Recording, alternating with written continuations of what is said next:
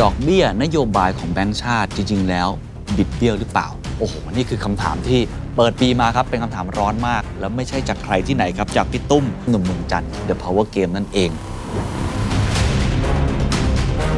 ที่ผ่านมาธนาคารพาณิชย์ทำกำไรรวมกันนะสูงสุดถึง 2.2 แสนล้านบาท แบงก์ชาติไม่ตะหงิดใจอะไรบ้างเลยหรือ คือผมสังเกตเห็น status อันเนี้ยที่มันกลายเป็นข่าวใหญ่ แล้วก็เกิด Impact ขึ้นจริงเนี่ยผมคิดว่า เหตุผลหนึ่งคือเศรษฐกิจของคนฐานร่างไม่ดี พอมีตัวละครหนึ่งที่เขาเห็นว่าทำไมแบงค์ดูกำไรจังเลย ก็เลยรู้สึกว่าเซนติเมนต์เนี้ยเขาถูกเอาเปรียบทำไมภาคการเงินไทยสึงสุขภาพดีกว่าใครทำไมมันไปไม่ถึงภาคเศรษฐกิจจริงทำไมคนรู้สึกว่าลำบากจังเลย คนทำธุรกิจต่างๆ นานา แต่มองไปดูของภาคธนาคารเนี่ยสุขภาพเนี่ยยังดีกว่าใคร This is the Standard Podcast. The Secret Sauce. Executive Espresso สวัสดีครับ ผมเคนนักครินทร์และนี่คือ The Secret Sauce Executive Espresso สรุปความเคลื่อนไหวในโลกเศรษฐกิจธุรกิจแบบเข้มข้นเหมือนเอสเปรสโซให้ผู้บริหารอย่างคุณไม่พลาดประเด็นสำคัญ เศรษฐกิจแย่แต่ทำไมแบงค์รวย แบงค์นี่เป็นเสือนอนกินรวยเกินเหตุหรือเปล่า ทำไมดอกเบี้ยเงินฝากเวลาไปฝากเงินได้เงินน้อยจังเลย แต่ทำไมพอไปกู้เงินกับแบงค์ทำไมเราถึงเสียเรื่องดอกเบี้ยเยอะมากมายจริง ๆ ดอกเบี้ยนโยบายของแบงค์ชาติจริง ๆ แล้ว บิดเบี้ยวหรือเปล่า แบงค์ชาติไม่คิดจะทำอะไรเลย โอ้โห นี่คือคำถามที่เปิดปีมาครับเป็นคำถามร้อนมาก แล้วไม่ใช่จากใครที่ไหนครับ จากพี่ตุ้มสรกลอดุลยานนท์นะครับพี่ตุ้มหนุ่มเมืองจันทร์ The Power Game นั่นเอง คือพี่ตุ้มเนี่ยเป็นต้นเรื่องของเรื่องนี้ ผมเชื่อว่าตอนนี้เป็นที่ถกเถียงกันมากๆ ว่าเศรษฐกิจก็ไม่ดีทำไมแบงค์ดูกำไรเยอะจังเลย แล้วหลังจากนี้การประเมินเรื่องของดอกเบี้ยของแบงก์ชาติจริง ๆ แล้วเนี่ยมันควรจะเป็นยังไงกันแน่ วันนี้เนี่ยที่อยากจะมาเล่าให้กับทุกคนฟังเนี่ยคงจะไม่ได้มาดูที่ดราม่าอย่างเดียวนะครับเพราะว่าตอนนี้มันเกิดวิวาทะกันเนาะระหว่างจะเรียกว่ารัฐบาลแล้วกัน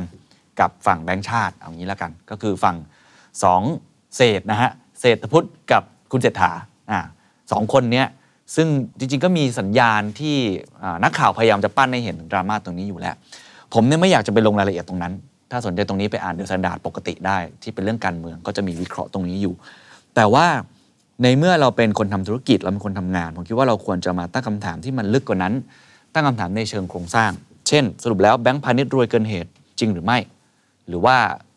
จริง ๆ แล้วเศรษฐกิจไทยเนี่ย มันมันแย่แค่ไหนนะทำไมผมสังเกต feedback จาก status ของพี่ตุ้มแล้วกันว่ามันมันไปไกลมากๆเลยเนี่ยจริง ๆ แล้วเศรษฐกิจมันมันไม่ดี เฉพาะคนข้างล่างหรือเปล่า คนข้างบนเนี่ยยังไปต่อได้อย่างนั้นหรือเปล่า เดี๋ยวจะค่อยไล่เรียงให้ฟังนะครับ โดยเฉพาะเรื่องของเอ่อ NIM ที่คนได้ยินกันเนาะเรื่องของ ROE ของธนาคารคำศัพท์ต่างๆเหล่านี้เดี๋ยวจะค่อยๆอธิบาย ผมว่าได้เข้าใจไปด้วย แล้วก็สามารถเอาไปต่อยอดได้ ก่อนอื่นเนี่ยไปที่ต้นเรื่องก่อนครับพี่ตุ้มของเราเนี่แหละครับโยนระเบิดลงมา คือเขาสังเกตพี่ตุ้มเนี่ยผมว่ามันโดนใจใครหลาย ๆ คน เขาบอกว่าที่ผ่านมาธนาคารพาณิชย์ทำกำไรรวมกันนะสูงสุดถึง 2.2 แสนล้านบาท แบงก์ชาติไม่ตังหิดใจอะไรบ้างเลยหรือ กับการขึ้นอัตราดอกเบี้ยของประเทศไทยในปัจจุบัน ตอนนี้ดอกเบี้ยนโยบายเราอยู่ที่ 2.5%นะนะครับเขามองว่าไอ้ดอกเบี้ยที่สูงเนี่ยทำให้ธนาคารพาณิชย์ทำกำไรได้มากขนาดนี้ ท่ามกลางเศรษฐกิจประเทศที่มีการชะลอตัว แล้วก็พี่ตุ้มก็ยกตัวอย่างหลาย ๆ ตัวเลขเช่น GDP แบงก์ชาติปรับลดจาก 3.6%เป็น 2.4%การเติบโตในปีนี้นะครับ การยกเลิกกิจการของ SME ใน 11 เดือนแรกของปีที่ผ่านมา 2566 เพิ่มขึ้นถึง 11%จำนวนรถยนต์ที่ถูกยึดเดือนละ 27,000 คัน เพราะว่าคนผ่อนไม่ไหว หรือว่าคนที่ยื่นเรื่องขอกู้ซื้อบ้าน ถูกแบงก์ปฏิเสธประมาณ 50% นะครับหรือว่าถ้าเป็นบ้านหรือคอนโดราคา 1-3 ล้านบาทเนี่ยอัตราการกู้ที่แบงก์แบบไม่ไม่ปล่อยสูงถึง 70%นะครับซึ่งอันนี้แหละก็เลยทำให้เป็นประเด็นกันค่อนข้างมาก ทีนี้ผมอยากจะไปที่ข่าวล่าสุดก่อนนะครับวันที่ผมอัดเนี่ยวันที่ 9 มกราคมเนี่ยเพราะว่าหลังจากที่เกิดกระแสนี้ขึ้นมาถกเถียงกันในหลายประเด็น คนแรกที่รับลูกก่อนเลยก็คือฝั่งรัฐบาลคุณเศรษฐาเนี่ยเอามาพูดเลยว่า ดอกเบี้ย นโยบายตอนนี้มันสูงเกินไป แล้วก็มองว่าแบงก์พาณิชย์เนี่ยนะครับที่ปล่อยกู้ให้กับคนทั่วไปหรือธุรกิจอยู่เนี่ยควรจะมีการลดภาระให้กับประชาชนให้ได้ ก็คือมีการลดดอกเบี้ยเรื่องของเงินกู้ ผลปรากฏว่ามีแบงก์หนึ่งครับออกมาขยับครับ คือแบงก์รัฐก็คือธนาคารออมสิน ออกมาประกาศแล้วนะครับ ในการลดอัตราดอกเบี้ย เงินกู้ลูกค้ารายย่อย หรือว่า MRR ก็คือ Minimum Retail Rate นั่นเองนะครับ หลังจากตรึงในตลอดปีที่ผ่านมา การประกาศดอกเบี้ย MRR จากเดิมนะครับในปีนี้คือ 6.995%จะลดลงเหลือ 6.845%มีผลนับตั้งแต่บัดนี้เป็นต้นไป ก็คือใครไปกู้เงิน ถ้าใช้เรทอันนี้รายย่อย เช่นบ้านอย่างนี้เป็นต้นแล้วเอาไปหักลบอะไรในเชิงการคำนวณเนี่ยมีโอกาส ที่ดอกเบี้ยของคุณในการกู้ยืมจะลดลง ซึ่งอันนี้ถ้าถามผมก็ถือว่าเป็นการทำในมุมมองของผู้บริหารว่าเป็นไปตามการนำของคุณเศรษฐาทวีสินนะก็คือธนาคารออมสินเนี่ยรับลูกเลยดำเนินการสนับสนุนนโยบายรัฐบาลในการลดภาระทางการเงินของประชาชน แล้วก็มีการบอกด้วยว่า ในตอนนี้ถือได้ว่า เป็นธนาคารที่มีการปรับลดอัตราดอกเบี้ย MRR ที่เป็นเรทที่ต่ำที่สุดในระบบธนาคารทั้งหมด ผมว่าอันนี้น่าสนใจว่าจะมีธนาคารอื่น ๆ รับลูกหรือไม่ แต่ถือว่าเป็นข่าวที่มันต่อเนื่องกัน ประเด็นถัดมาที่เราจะมาชวนคุยกันในเชิงวิชาการนะครับคือแบงค์รวยจริงหรือเปล่า และไอ้คำว่ารวยเนี่ยมันวัดจากอะไร อันแรกเนี่ยผมคิดว่าเราต้องไปดูรูปแบบธุรกิจของ ธนาคารก่อน จริงๆ ธนาคารเนี่ยก็ถือว่าเป็นธุรกิจรูปแบบหนึ่งนะครับที่มีการวัดกำไร ไม่แตกต่างจากธุรกิจอื่นๆ ผมทำสื่อใช่ไหมครับทุกท่านทำร้านอาหารทำาร้านหมอฟันอย่างนี้เป็นต้นเนี่ยก็จะมีวิธีการที่เหมือนกันหมดเลย ในเชิงคอนเซปต์ใหญ่ ก็คือรายได้ ลบค่าใช้จ่าย ก็จะเท่ากับกำไรหรือขาดทุนสุทธิถูกไหมฮะทีนี้สิ่งที่น่าสนใจก็คือรายได้ในแต่ละกลุ่มอุตสาหกรรมมันไม่เหมือนกัน ค่าใช้จ่ายในแต่ละกลุ่มอุตสาหกรรมก็ไม่เหมือนกัน เราลองไปดูกันไหมครับว่ารายได้ของธนาคารเนี่ยมาจากอะไรบ้าง ข้อมูลครับ ให้เห็นชัดเจนเลยจากภาพเนี้เป็นตัวอย่างงบกำไรขาดทุนของธนาคารและกิจการทั่วไป เราจะเห็นรายได้มาจาก 3 ช่องทางด้วยกันนะครับรายได้แรกก็คือรายได้จากดอกเบี้ยสุทธิรายได้ที่ 2 ก็คือค่าธรรมเนียมและบริการสุทธิ อันที่ 3 คือรายได้อื่นๆ อันแรกก่อนซึ่งถือว่าเป็นรายได้ที่ใหญ่ที่สุด 60-80%ของ revenue ของรายได้ทั้งหมดก็คล้ายๆ กับสื่อธุรกิจสื่อคือ sponsorship จากงบโฆษณา อันนี้ถือว่ารายได้จากดอกเบี้ยสุทธิเป็นหัวใจหลักของธุรกิจธนาคารเลยก็ว่าได้ แล้วก็เป็นรายการที่สะท้อนถึงความสามารถในการหารายได้หลักของธนาคาร มันมาจากอะไร มันมาจากส่วนต่างระหว่างรายได้ดอกเบี้ย จากพวกเงินให้ก็คือสินเชื่อ พวกเงินกู้ต่างๆ กับค่าใช้จ่ายดอกเบี้ยที่เกิดจากเงินรับฝาก หากรายได้ส่วนต่างอันนี้รายได้ดอกเบี้ยสุทธิเป็นบวก ก็นั่นหมายความว่าธนาคารมีความสามารถที่จะปล่อยสินเชื่อในอัตราดอกเบี้ยที่สูง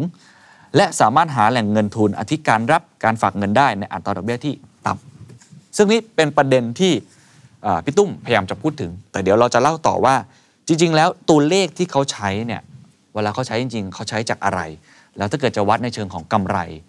เมื่อเทียบกับอุตสาหกรรม หรือเทียบกับ สภาพเศรษฐกิจเนี่ยแบงก์รวยจริงหรือเปล่านะครับ แต่ว่าไปเรื่องของรายได้ที่ 2 ก่อน รายได้ที่ 2 คือรายได้จากค่าธรรมเนียมจากค่าบริการสุทธิ อันนี้ประมาณ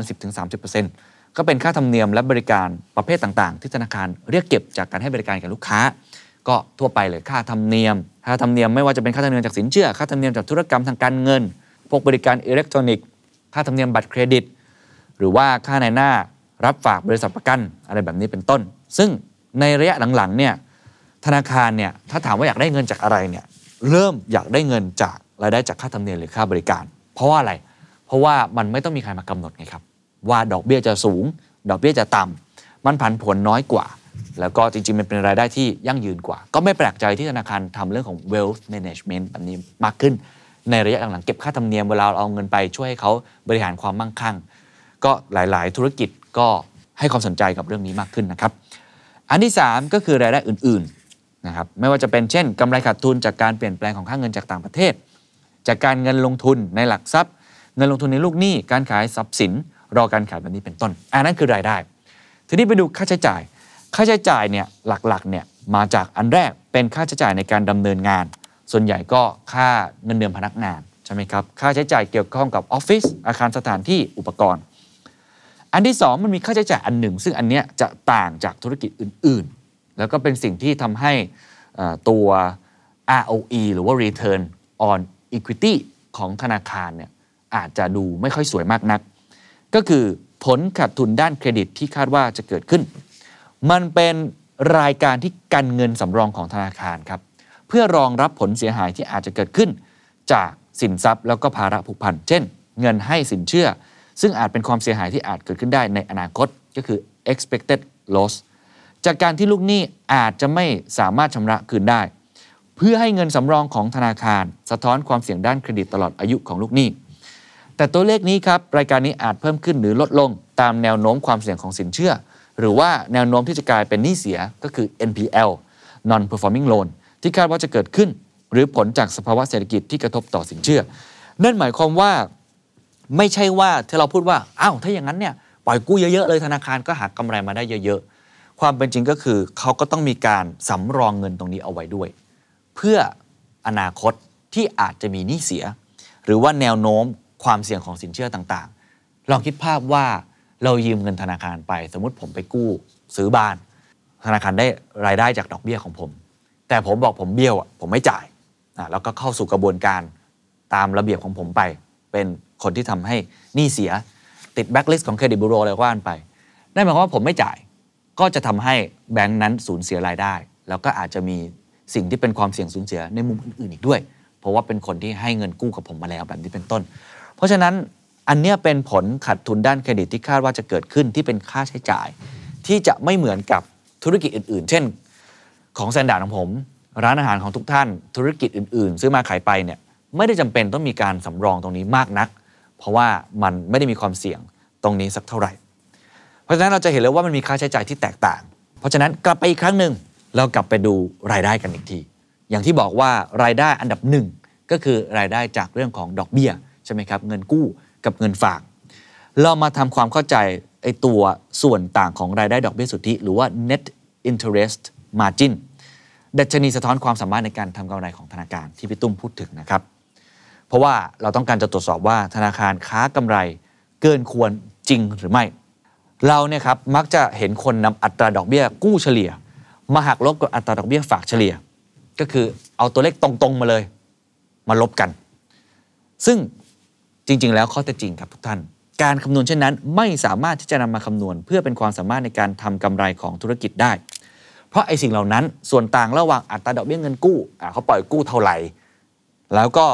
เขาให้เงินฝากเราให้ดอกเบี้ยเท่าไหร่มาลบกันแบบเพียวๆเนี่ย สิ่งนี้เขาเรียกว่า interest rate spread ก็คือส่วนต่างของอัตราดอกเบี้ย ระหว่างเงินกู้แล้วก็เงินฝาก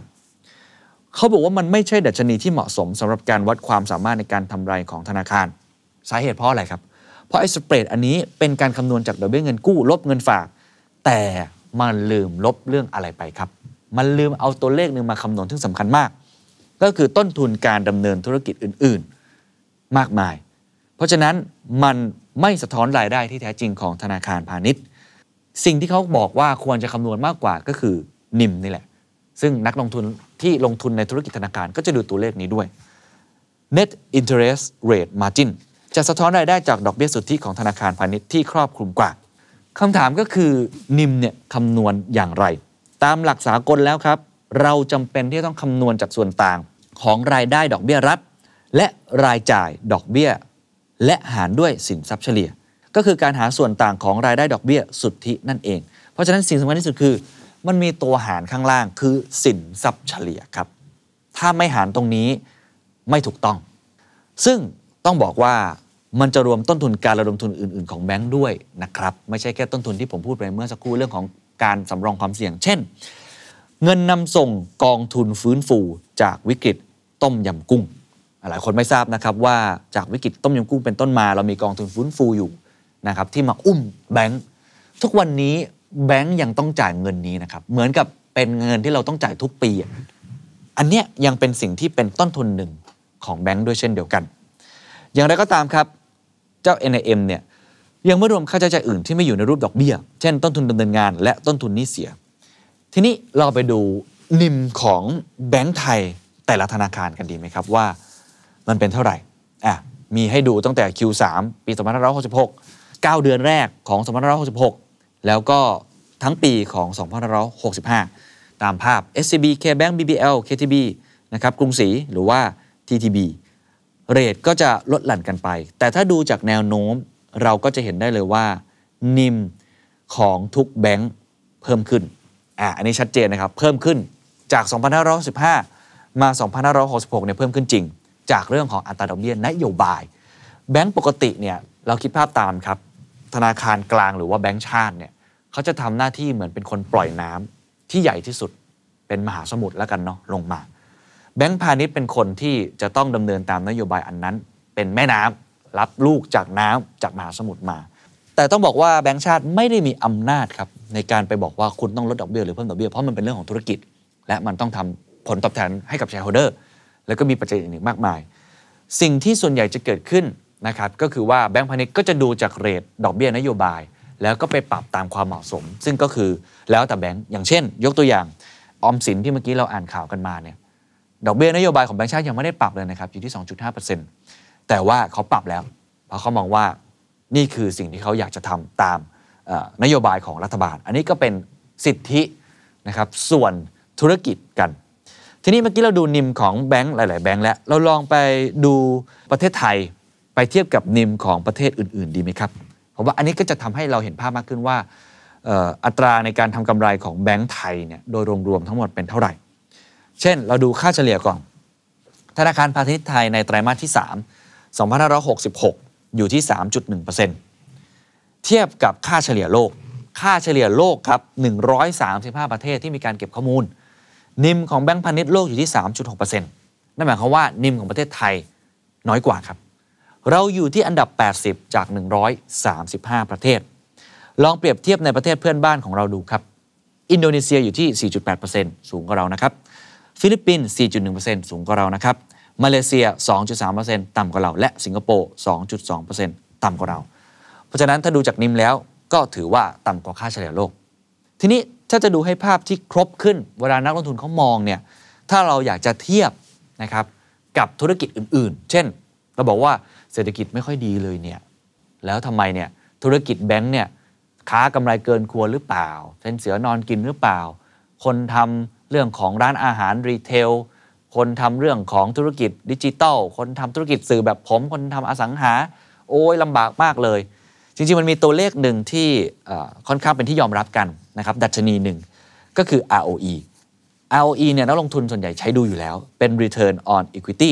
นะครับมันก็คืออัตราผลตอบแทนที่คำนวณจากฐานของสินทรัพย์ทั้งหมด Equity ก็คือสินทรัพย์ทั้งหมดนะครับเป็นการคำนวณรายได้เมื่อเทียบกับต้นทุน ถ้าในธนาคารก็คือต้นทุนที่ธนาคารพาณิชย์แบกรับอยู่ ซึ่ง ROE เนี้ยเราสามารถลองไปเทียบได้ว่าธนาคารไทยกับในภูมิภาคเนี่ยเป็นอย่างไร ลองไปดูครับ ธนาคารพาณิชย์ของไทยเนี่ยนะครับมีอัตรา ROE เฉลี่ยอยู่ที่ 8.2%ถามว่าสูงหรือน้อย ก็ต้องบอกว่าต่ำที่สุดในอาเซียนครับ อินโดนีเซียมี ROE เฉลี่ย 19%มาเลเซีย 9.9%สิงคโปร์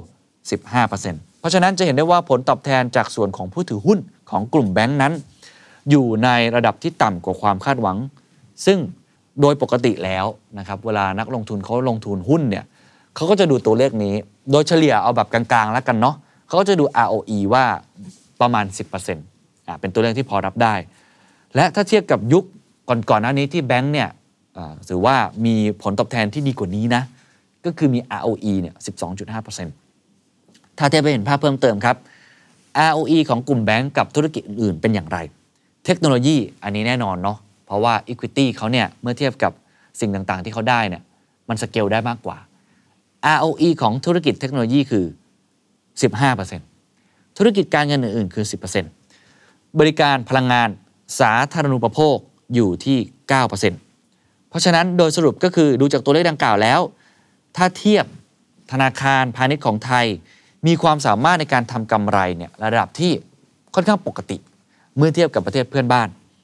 แต่เมื่อเทียบกับ ROE นะครับหรือว่าต้นทุนที่เรามีเนี่ยก็ต้องบอกว่าเราทำได้น้อยกว่า ผมว่าอันนี้เป็นข้อเท็จจริงนะครับเป็นแฟกต์ที่เกิดขึ้น ส่วนคำถามที่บอกว่าโอ้โหยังดูตัวเลขยังดูกำไรอยู่เลย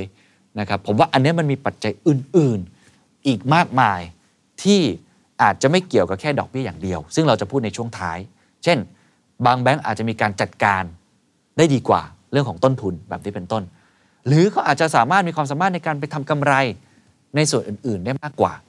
หรือที่เราเห็นภาพกันแบงก์ก็พยายามต่อยอดไปธุรกิจอื่น ๆ ใช่ไหมครับ บางคนไปทำเรื่องของบัตรเครดิต บางคนก็ไปทำเรื่องของสินเชื่อในมุมอื่น ๆ leasing รถยนต์แบบนี้เป็นต้น บางคนไปทำเรื่องของ luxury มันก็เป็นความสามารถในการแข่งขันของแต่ละธุรกิจเอง แต่ทีนี้ถ้าเราจะมาดูประเด็นที่คนตั้งข้อสงสัยมากที่สุดก็คือแบงก์ชาติครับ ดอกเบี้ยนโยบายนี้มันเอาเปรียบประชาชนหรือเปล่า มันสอดคล้องกับสถานการณ์ เศรษฐกิจบ้านเราหรือเปล่า ใครจะไปกู้บ้านในตอนนี้เหนื่อยมากเลย ธุรกิจก็ไม่ดีอยู่แล้วทำไมแบงก์ชาติไม่ทำอะไร ผมว่านี่คือคำถามหนึ่งที่คาใจใครหลาย ๆ คนอะเราลองไปดู ย้อนรอยก่อนครับ จริง ๆ ก่อนหน้านี้เนี่ยธนาคารแห่งประเทศไทยได้มีการขึ้นดอกเบี้ยนโยบายมาถึง 8 ครั้งนะครับในปี 2566 ล่าสุดได้ส่งสัญญาณแล้วว่าจะคงดอกเบี้ยไว้อยู่ที่ 2.5%ซึ่ง ทางทปทเนี่ยได้ย้ำมาตลอดนะครับว่าระดับดอกเบี้ยนโยบายปัจจุบันที่ 2.5%เป็นระดับที่เหมาะสม ภาษาอังกฤษคือ neutral กล่าวก็คือไม่ได้เพิ่มแรงสนับสนุน และไม่ได้ฉุดรั้งเศรษฐกิจ เพราะมองว่า 2567 คือปีนี้การคงอัตราดอกเบี้ยในระดับดังกล่าว เหมาะสมต่อเศรษฐกิจ ในงาน Monetary Policy Forum ครั้งที่ 4 2023 นะครับจัดในเดือนธันวาคมที่ผ่านมา ทางธนาคารประเทศไทยนะครับคือคุณภูริชัยรุ่งเจริญกิจกุล ผู้อำนวยการอาวุโสฝ่ายนโยบายการเงินของแบงก์ชาติออกมากล่าวว่า การคงดอกเบี้ยไว้ที่ระดับนิวทรัลเป็นกลยุทธ์ในการบริหารความเสี่ยงประเภทหนึ่ง เวลาเศรษฐกิจเผชิญความเสี่ยงทั้งสองด้าน พร้อมยืนยันว่าปัจจุบันเศรษฐกิจไม่ได้เผชิญความเสี่ยงต่ำอย่างเดียว แต่มีทั้งสองด้านด้วย ซึ่งก่อนหน้านี้ทปทได้กล่าวย้ำตลอดมาครับว่า ปัจจัยในการพิจารณาต่อการขึ้นลงดอกเบี้ยมี 1. ต้องเอื้อให้เศรษฐกิจเติบโตได้ ในระดับศักยภาพระยะยาว ก็คือปัจจุบันของไทยอยู่ที่ 3-4% 2. ต้องดูแลเงินเฟ้อให้อยู่ในกรอบเป้าหมายที่ 1-3%ได้อย่างยั่งยืน และ 3. ดอกเบี้ยจะต้องไม่ไปสร้างปัญหาเชิงโครงสร้าง หรือก่อให้เกิดความไม่สมดุลทางเศรษฐกิจ เช่น สมมติว่าเราบอกว่าลดดอกเบี้ยเลย เยอะๆมันก็จะกระตุ้นให้คนนั้นก่อหนี้เกินควร จนอาจจะนำไปสู่ปัญหาหนี้ครัวเรือน ซึ่งอันนี้ถ้าเราดูข้อเท็จจริงที่ผ่านมาก็คือดอกเบี้ยเราต่ำ ก็ทำให้คนกู้หนี้ยืมสินเพิ่มขึ้น ถ้าเราดูไส้ในก็จะเห็นว่าเหตุผลหนึ่งที่ทำให้หนี้ครัวเรือนมันสูงมากขึ้นเรื่อยๆ แตะ 90%ของ GDP เนี่ยก็เพราะว่าอัตราดอกเบี้ยนั้นมันต่ำด้วย อันนี้ก็เป็นแฟกต์หนึ่งนะครับ เพราะฉะนั้นสิ่งที่ทางแบงก์ชาติได้พยายามเปิดเผยข้อมูลออกมาเกี่ยวกับการคงดอกเบี้ยใน 2.5%ในเวลานี้ เพราะมีแนวคิดว่าการคงดอกเบี้ยระดับดอกเบี้ยต่ำในบริบทเศรษฐกิจที่ทยอยฟื้นตัวแล้ว มันจะเป็นการกดให้ต้นทุนในการกู้ยืม และผลตอบแทนในการออมนั้นอยู่ในระดับต่ำซึ่งเป็นการสร้างความเปราะบางให้กับระบบการเงินโดยรวม เช่น อย่างที่ผมบอกอาจจะกระตุ้นให้คนก่อนหนี้มากขึ้น และเกิดการลงทุนในโครงการที่มีศักยภาพต่ำเพราะว่าอะเหมือนกับยุค easy money ครับเราเคยได้ยินผมว่าง่ายๆ ยุคของโควิดที่เราเห็นเนี่ยเราเห็นเลยนะฮะว่าโอ้โหมันเงินมันมันล้นโลกใช่ไหมมีการอัดฉีดสภาพคล่องเข้ามาเนี่ยมันก็อาจจะกระตุ้นให้คนนั้นก่อนหนี้มากขึ้น จน อ่าทำให้บางทีไปลงทุนในสิ่งที่อาจจะผิดๆแบบนี้เป็นต้นที่เราเห็นเรื่องของการ hype ลงทุนต่างๆที่ผ่านมา อันนี้เป็นสิ่งที่แบงค์ชาติเขากังวลว่า มันควรอยู่ในระดับที่สมดุล ไม่ควรจะเป็นต้นทุนทางการเงินที่ถูกเกินไป และแบงค์ชาติยังได้เปิดเผยว่าเงินเฟ้อที่ติดลบ 3 เดือนล่าสุดเกิดจากปัจจัยชั่วคราว ก็คือรัฐบาลนั้นมีการซับซิไดมาตรการลดราคาพลังงานและผลของทางศูนย์ในปีก่อน และคาดว่าจะติดลบจนถึงไตรมาสหนึ่งในปีนี้ ตามการต่ออายุของมาตรการลดราคาพลังงานของรัฐบาลระยะต่อไป เพราะฉะนั้นเขาจะคาดว่าเงินเฟ้อจะสูงขึ้นจากต้นทุนราคาอาหารและพลังงาน รวมทั้งการขยายตัวของอุปสงค์หรือดีมานที่เพิ่มขึ้นในประเทศ นโยบายการเงินควรมองข้ามปัจจัยชั่วคราว ที่สร้างความผันผวนระยะสั้น และมุ่งเน้นการดูแลแรงกดดันเงินเฟ้อในระยะปานกลาง ที่มาจากด้านอุปสงค์นั่นเอง โดยสรุปแบงก์ชาติเขามองว่าเงินเฟ้อดื้อกว่าที่คิด แล้วเขามองว่าไอ้ตัวเลขที่ออกมาว่าเงินเฟ้อติดลบเนี่ยมันเป็นเรื่องของเรื่องชั่วคราว และเขามองว่าจริง ๆ แล้ว เงินเฟ้อจะสูงขึ้น จากต้นทุนด้านราคาพลังงาน และอาหารรวมทั้งดีมานที่เพิ่มขึ้น เพราะฉะนั้นการที่จะรักษาอัตราเงินเฟ้อให้อยู่ในระดับที่เหมาะสมตามเป้าหมายของเขาก็คือ 1-3%อันนี้ต้องยังทำต่อไป เพราะถ้ามองในมุมแบงก์ชาติตามที่เขามองเนี่ยนะฮะถ้าเกิดว่าเรา ไม่มีการคงอัตราดอกเบี้ยแบบนี้ไว้ แล้วเงินเฟ้อสูงขึ้นไปเรื่อยๆ ก็หมายความว่าราคาก๋วยเตี๋ยวก็เพิ่มขึ้นไปเรื่อยๆ ถูกไหมเราคนเดินดินกินข้าวแกงเนี่ยเราจะสัมพันธ์ได้ถึงเรื่องนี้ ซึ่งอันนี้เป็นสิ่งที่จริงๆ ทุกแบงก์ชาติทั่วโลกเนี่ยรับไม่ได้นะครับนี่คือเอ่อเรียกว่าเป็นเป้าหมายหลักของเขาเลยอะอันนี้เป็นมุมมองของแบงก์ชาติ เราไปดูมุมมองอื่นกันบ้างดีกว่าครับว่ามองเรื่องนี้อย่างไร ผมมีอยู่ 2 3 คนที่คิดว่าน่าจะเป็นความเห็นที่น่าสนใจ UOB ก่อน UOB มองว่าไม่เหมาะสมครับ มองว่าดอกเบี้ยนโยบาย 2.5%เนี่ยไม่เหมาะสม อัตราดอกเบี้ยดุลยภาพจะเป็นศัพท์เทคนิคนิดนึงนะ ก็คือดอกเบี้ยที่เขาคิดว่ามันเหมาะสมเนี่ยสอดคล้องกับเรื่องของเงินเฟ้อ แล้วก็อัตราการเติบโต เศรษฐกิจไทยเนี่ยมุมมองของ UOB นะครับอยู่ที่ 1 ถึง 1.5%อันนี้เป็นคุณเอนริโกเป็นนักเศรษฐศาสตร์ global economics and market research จาก UOB Group อันนี้ให้สัมภาษณ์กับ The Standard Well เพราะฉะนั้นเขามองว่าจริง ๆ แล้วควรจะอยู่ที่ 1 ถึง 1.5%ในขณะเดียวกันครับ ถ้าไปฟังมุมมองของคุณเศรษฐาทวีสินจากฝั่งรัฐบาล ก็ต้องบอกว่าการที่แบงก์ชาติขึ้นดอกเบี้ย ทั้งที่เงินเฟ้อติดลบมา ติดต่อกันหลายเดือนแล้ว ไม่เป็นผลดีต่อเศรษฐกิจ และยังมีผลกระทบต่อประชาชนที่มีรายได้น้อย และ SME อีกด้วย ผมจึงอยากให้กระทรวงพาณิชย์และกระทรวงที่เกี่ยวข้อง เข้าไปดูราคาสินค้าเกษตรบางชนิดให้เหมาะสม และนี่คือโค้ดเลยฮะ หวังว่าแบงก์ชาติจะช่วยดูแลประชาชน ไม่ขึ้นดอกเบี้ย สวนทางกับเงินเฟ้อต่อไปนะอันนี้เป็นสิ่งที่ฝั่งนี้มองนะฮะ อีกแบงค์หนึ่งแล้วกันนะครับ มุมมองของดรพิพัฒน์เหลืองนรมิตรชัย จากกลุ่มธุรกิจการเงินเกียรติกินพัทระ ให้สัมภาษณ์กับเดอะ s แน d ์เวลบอกว่าหากถามว่ามันสูงไปไหม ต้องดูว่าอะไรคือเป้าหมายของธนาคารประเทศไทย เช่น เฟดธนาคารกลางสหรัฐ มีเป้าหมายคือการคุมเงินเฟ้อไม่ให้เกิน 2%จึงเห็นการขึ้นดอกเบี้ยไปจนถึง 5%คือเฟดก็ขึ้นดอกเบี้ยไปถึง 5%แต่เป้าหมายของทปทเป็นแบบ flexible inflation targeting คือมีความยืดหยุ่น และในมุมมองของ KKP หรือดรพิพัฒน์มองว่า เป้าหมายของแบงก์ชาติเยอะเกินไป อย่างการพยายามใช้ดอกเบี้ยเพื่อคุมหนี้ครัวเรือน หรือการคาดการณ์ว่าเงินเฟ้อจะเพิ่มขึ้นในอนาคต แต่วันนี้เงินเฟ้อแค่ 0.6%ถ้าเงินเฟ้อไม่เพิ่มขึ้นอีกในอีก 2 ปีหลังจากนี้ ดอกเบี้ยที่ 2.5%ก็ไม่ต่ำ เพราะฉะนั้นหากพิจารณาเงินเฟ้อของไทยปัจจุบันอยู่ที่ 0.6%เป็นระดับที่ต่ำกว่าเงินเฟ้อเป้าหมายคือ 1-3%ของธนาคารประเทศไทย เพราะฉะนั้นทปทควรจะลดดอกเบี้ยได้แล้ว หากย้อนไปดู 2558 ถึง 2562 เงินเฟ้อของไทยที่ 0.6 ถึง 0.7%ขณะนี้ดอกเบี้ย 1.5%วันนี้เงินเฟ้อเท่าเดิมคือ 0.6 ถึง 0.7% แต่ดอกเบี้ยเราอยู่ที่ 2.5%ซึ่งถือว่าเป็นตัวเลขที่เยอะเกินไปสำหรับการควบคุมเงินเฟ้ออะ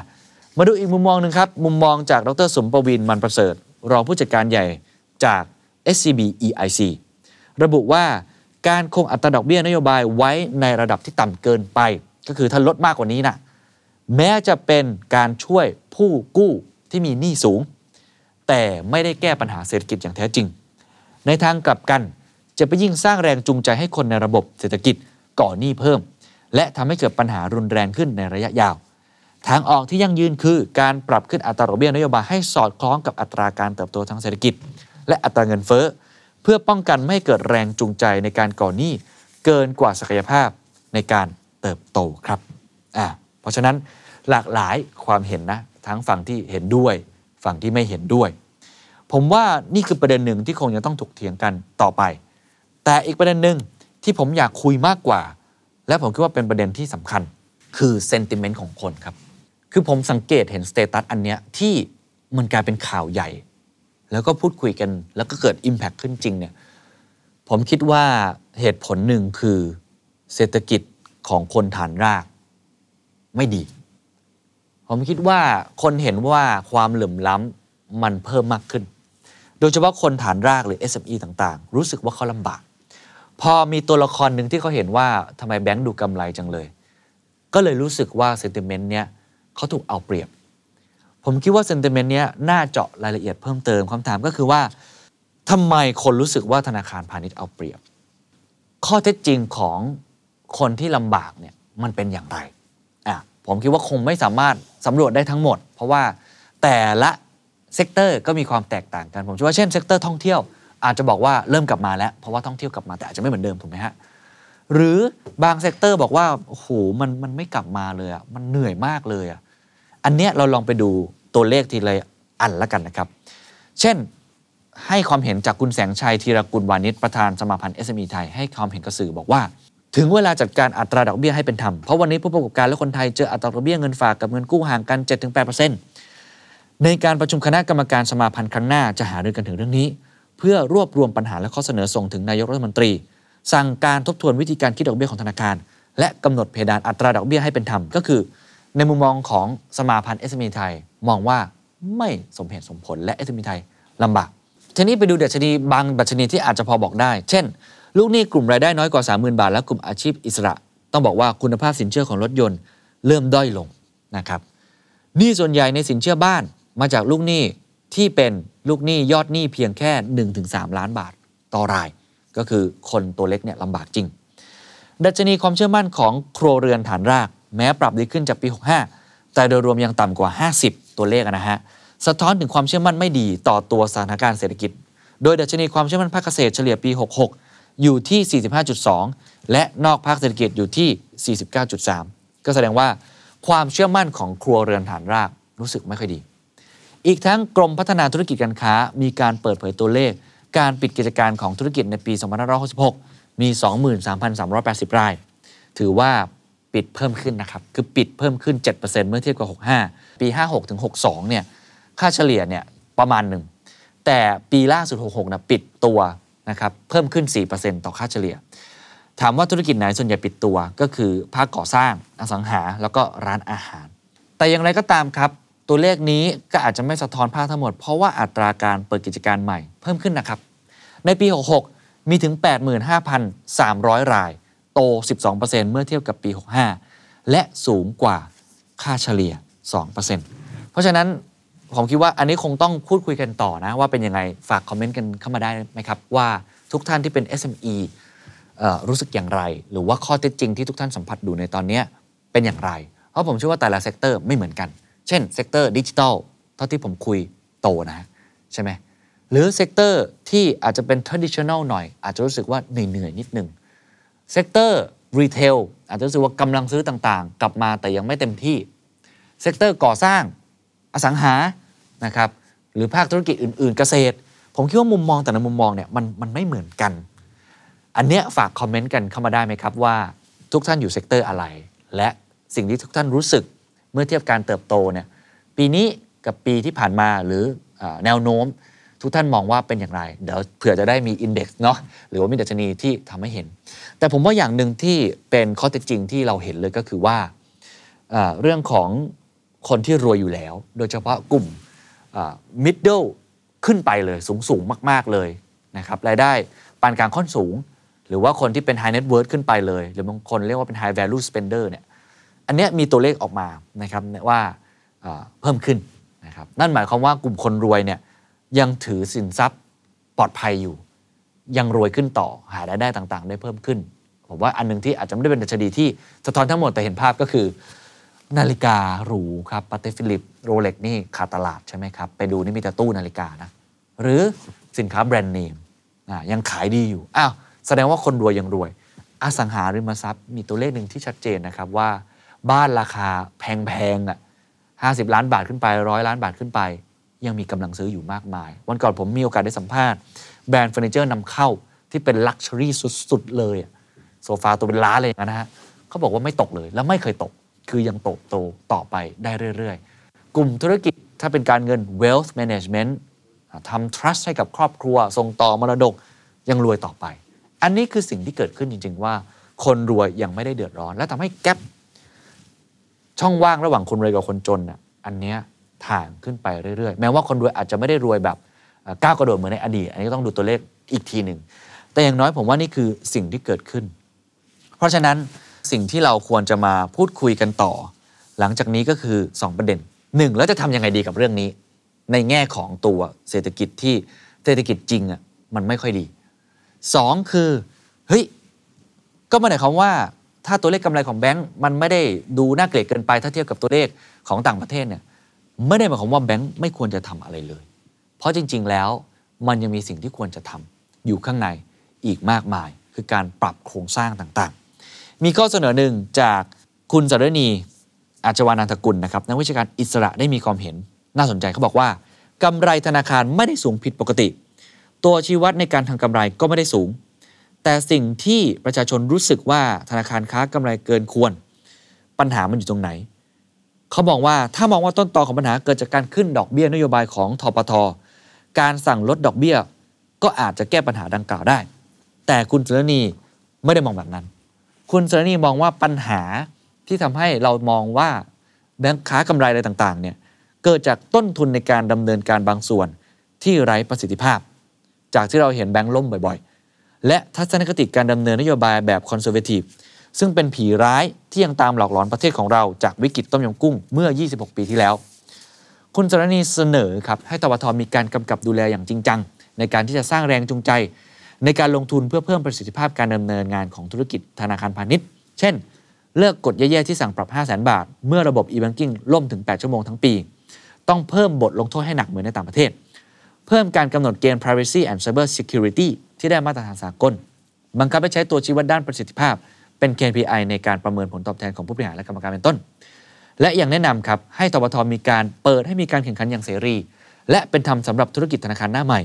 และพัฒนาโครงสร้างที่ช่วยลดต้นทุนด้านความเสี่ยงของลูกหนี้ โดยเฉพาะลูกหนี้ SME เช่น การขอใบอนุญาต Virtual Bank ตอนนี้เราคุยกันอยู่เยอะมากเลยนะ Virtual Bank ที่ห้ามธนาคารเดิมสมัครผลักดันกฎหมาย Open Data ที่เอื้อให้ธุรกิจฟินเทคหน้าใหม่ได้ลงมาแข่งขันมากขึ้น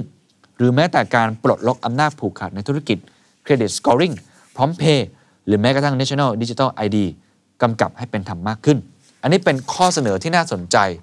และผมอยากจะพูดถึงตรงนี้ด้วย เพราะว่ามุมมองของอคุณสรณีเนี่ยตรงกับมุมมองของแบงก์ชาติ แบงก์ชาติเองบอกว่าไม่ได้มีอำนาจไปสั่งเนาะว่าไอ้ดอกเบี้ยสูงลดเนี่ยแล้วเขาก็มองว่าในดอกเบี้ยนโยบายในมุมของแบงก์ชาติเนี่ยถือว่าเหมาะสม แต่เขาคิดว่าถ้าอยากจะแก้ไขปัญหา สนับสนุนให้คนนั้นเข้าถึงสินเชื่อในระบบมากขึ้น และได้ดอกเบี้ยที่ไม่แพงจนเกินไปขูดรีดขูดเนื้อ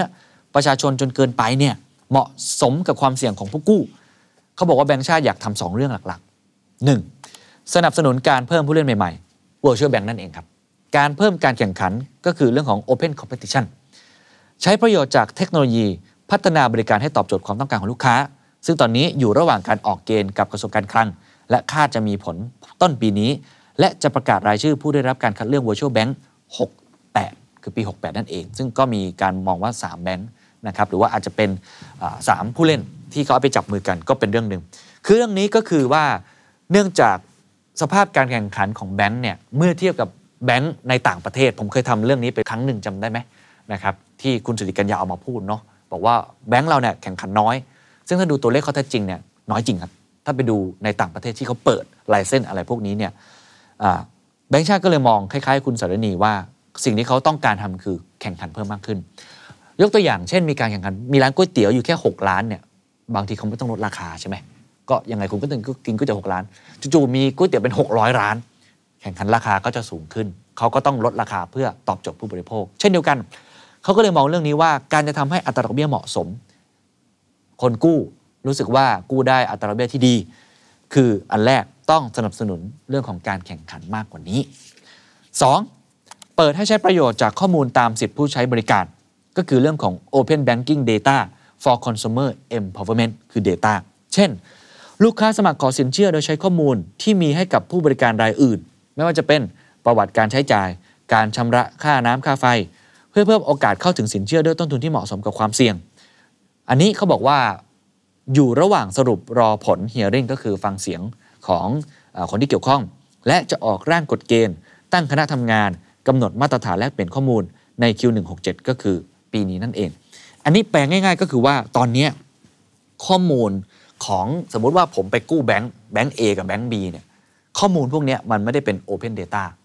นั่นหมายความว่าเกณฑ์ของแบงก์ A อาจจะปล่อยผมเท่านี้ สมมุติว่าเขาปล่อยสินเชื่อบ้านผมสมมตินะครับว่า อาเอเอาไปเลย 5%อีกแบงก์หนึ่งปล่อยอาจจะ 4.5%สมมตินะฮะอันเนี้ยในมุมมองของแบงก์ชาติคือถ้าเกิดมันมี Open Data ที่แบงก์ทุกแบงก์เปิดเผยข้อมูลซึ่งกันและกัน ว่าข้อมูลของผมเนี่ยเป็นอย่างไร ผมอาจจะมีโอกาสได้อัตราดอกเบี้ยที่ต่ำกว่าที่ผมควรจะได้ เพราะผมไม่รู้เลยว่าแบงค์นั้นให้ผมอัตราดอกเบี้ยนี้เกิดจากอะไร ถูกไหมฮะ อันนี้แหละครับเป็นสิ่งที่ทางแบงค์ชาติ พยายามจะทำเพื่อทำให้การเข้าถึงสินเชื่อนั้น เป็นต้นทุนที่เหมาะสมกับความเสี่ยงคือเป็น risk base ความเสี่ยงของผมมากกว่า และให้แบงค์ไปคิดตามนั้น และสามารถที่จะเป็นข้อมูลที่โอเพนมากขึ้น คือทุกคนต้องมาแข่งกันในการปล่อยสินเชื่อให้กับผมก็คือแย่งลูกค้ากันนั่นเอง อันนี้เป็น 2 มุมมองหลักที่คิดว่าสำคัญกว่าแค่เรื่องของดอกเบี้ยนโยบายนะครับ สุดท้ายผมก็มี อีกความเห็นหนึ่งซึ่งผมคิดว่าเป็นความเห็นที่น่าสนใจและอยากจะปิดท้ายตรงนี้ เพราะว่ามันเป็นการตั้งคำถามให้ถูกจุดนะสำหรับผมคืออ่าการตั้งคำถามที่ผมพูดมาทั้งหมดเนี่ยเป็นคำถามที่ดีก็จริง แต่มันมีคำถามที่ผมคิดว่าน่าจะตั้งต่อไปเช่นเดียวกัน คือทำไมภาคการเงินไทยถึงสุขภาพดีกว่าใครทำไมมันไปไม่ถึงภาคเศรษฐกิจจริงทำไมคนรู้สึกว่าลำบากจังเลย คนทำธุรกิจต่างๆ นานา แต่มองไปดูของภาคธนาคารเนี่ยสุขภาพเนี่ยยังดีกว่าใคร อันนี้เป็นความเห็นนะครับจากดรสมประวินจาก SCB EIC เขาบอกว่ามี 3 สัญญาณ ที่ทำให้ภาคการเงินไทยสุขภาพดี แต่ไม่ส่งผลไปถึงภาคเศรษฐกิจจริง หรือว่า real sector สัญญาณแรกสถาบันการเงินไทยไม่ได้ช่วยธุรกิจใหม่เข้าสู่ตลาดมากเท่าที่ควร การเกิดดับธุรกิจเป็นสิ่งจำเป็นต่อการพัฒนาทางเศรษฐกิจคล้ายกับการถ่ายเลือดใหม่เข้าไปแทนเลือดเก่า เงื่อนไขสำคัญก็คือธุรกิจต้องดับได้คือ exit ได้และเกิดได้ มีหลักฐานทางวิชาการออกมาย้ำถึงบทบาทของภาคการเงินในการเอื้อให้เกิดกระบวนการเกิดดับดังกล่าว ผ่านการจัดสรรทรัพยากรทางการเงิน ให้กับธุรกิจหน้าใหม่ อย่างไรก็ตามครับ จากการสำรวจของธนาคารโลกในปี 2017 พบว่ามีคนไทยที่อายุ 15 ปีขึ้นไปเพียง 11%ที่เข้าถึงสินเชื่อเพื่อจัดตั้งบริหารหรือขยายกิจการ ซึ่งยังตามหลังประเทศพัฒนาแล้วที่มีสัดส่วนสูงถึง 24.8%อยู่มาก สัญญาณดังกล่าวสะท้อนว่ายังมีคนไทยอีกจำนวนมาก ที่ยังเข้าไม่ถึงบริการทางเงินพื้นฐาน อย่างสินเชื่อเพื่อการดำเนินธุรกิจครับ 2. คนไทยมีสินเชื่อธุรกิจน้อยเกินไป เมื่อเทียบกับสินเชื่อภาคการบริโภค คือเวลาเราแบ่งเนี่ยบางทีเราแบ่งได้ว่าสินเชื่อเพื่อการบริโภค ก็คือครัวเรือนบัตรเครดิตอะไรแบบนี้เป็นต้นเนาะกับสินเชื่อธุรกิจ คือเอาไปลงทุนธุรกิจ สินเชื่อเพื่อการบริโภค ช่วยให้ครัวเรือนสามารถบริหารจัดการเรื่องการอุปโภคบริโภคได้ดีขึ้น ส่วนสินเชื่อธุรกิจเป็นเรื่องของการลงทุน จาก การสำรวจจะเห็นว่าประเทศส่วนใหญ่ที่มีสัดส่วนสินเชื่อธุรกิจต่อ GDP ใกล้เคียง หรือว่าสูงกว่าสัดส่วนสินเชื่อครัวเรือนต่อ GDP ขณะที่ประเทศไทยนั้นมีขนาดของสินเชื่อครัวเรือนใหญ่กว่าสินเชื่อธุรกิจค่อนข้างมาก ข้อมูลดังกล่าวตั้งคำถามนะครับว่า คือการมีหนี้ก็ดีนะ แต่มันควรจะเป็นหนี้เพื่อธุรกิจใช่หรือไม่ที่เป็นสัดส่วนที่มากกว่านี้ คือมันไม่ควรเป็นหนี้บัตรเครดิตเยอะจนเกินไปคือเพื่อการบริโภคเพียงอย่างเดียว แต่มันควรจะเป็นหนี้เพื่อธุรกิจ หรือบางทีเป็นข้อสังเกตหนึ่งซึ่ง ผมรู้ครับหลายคนใช้อยู่ ความไม่สมดุลดังกล่าว ก็คือกู้เงินผิดวัตถุประสงค์ คือกู้สินเชื่อเพื่อการบริโภค ซึ่งพวกนี้ดอกเบี้ยสูงนะครับ ไปใช้ในการทำเงินทุนหมุนเวียนในการประกอบธุรกิจ อันนี้ถือได้ว่าต้องเปลี่ยนแปลงมาก ๆ และสัญญาณที่ 3 ครับ สินเชื่อเพื่อธุรกิจส่วนใหญ่เป็นสินเชื่อเพื่อเป็นเงินทุนหมุนเวียน ขณะที่สินเชื่อเพื่อการลงทุนนั้นอยู่ในระดับที่ต่ำคือเอามาหมุนเงินมากกว่า ซึ่งในการหมุนเงินเนี่ยต้องว่ากันตามตรงเนี่ยมันไม่ได้ช่วยให้เรามีธุรกิจที่เติบโตขึ้น รายได้มันไม่ได้เพิ่มตามนะครับ ผมว่าผมเล่ามาซะยาวเลยเนี่ยเพื่อจะทำให้ต่อยอดประเด็นที่ทุกคนถกเถียงกันอยู่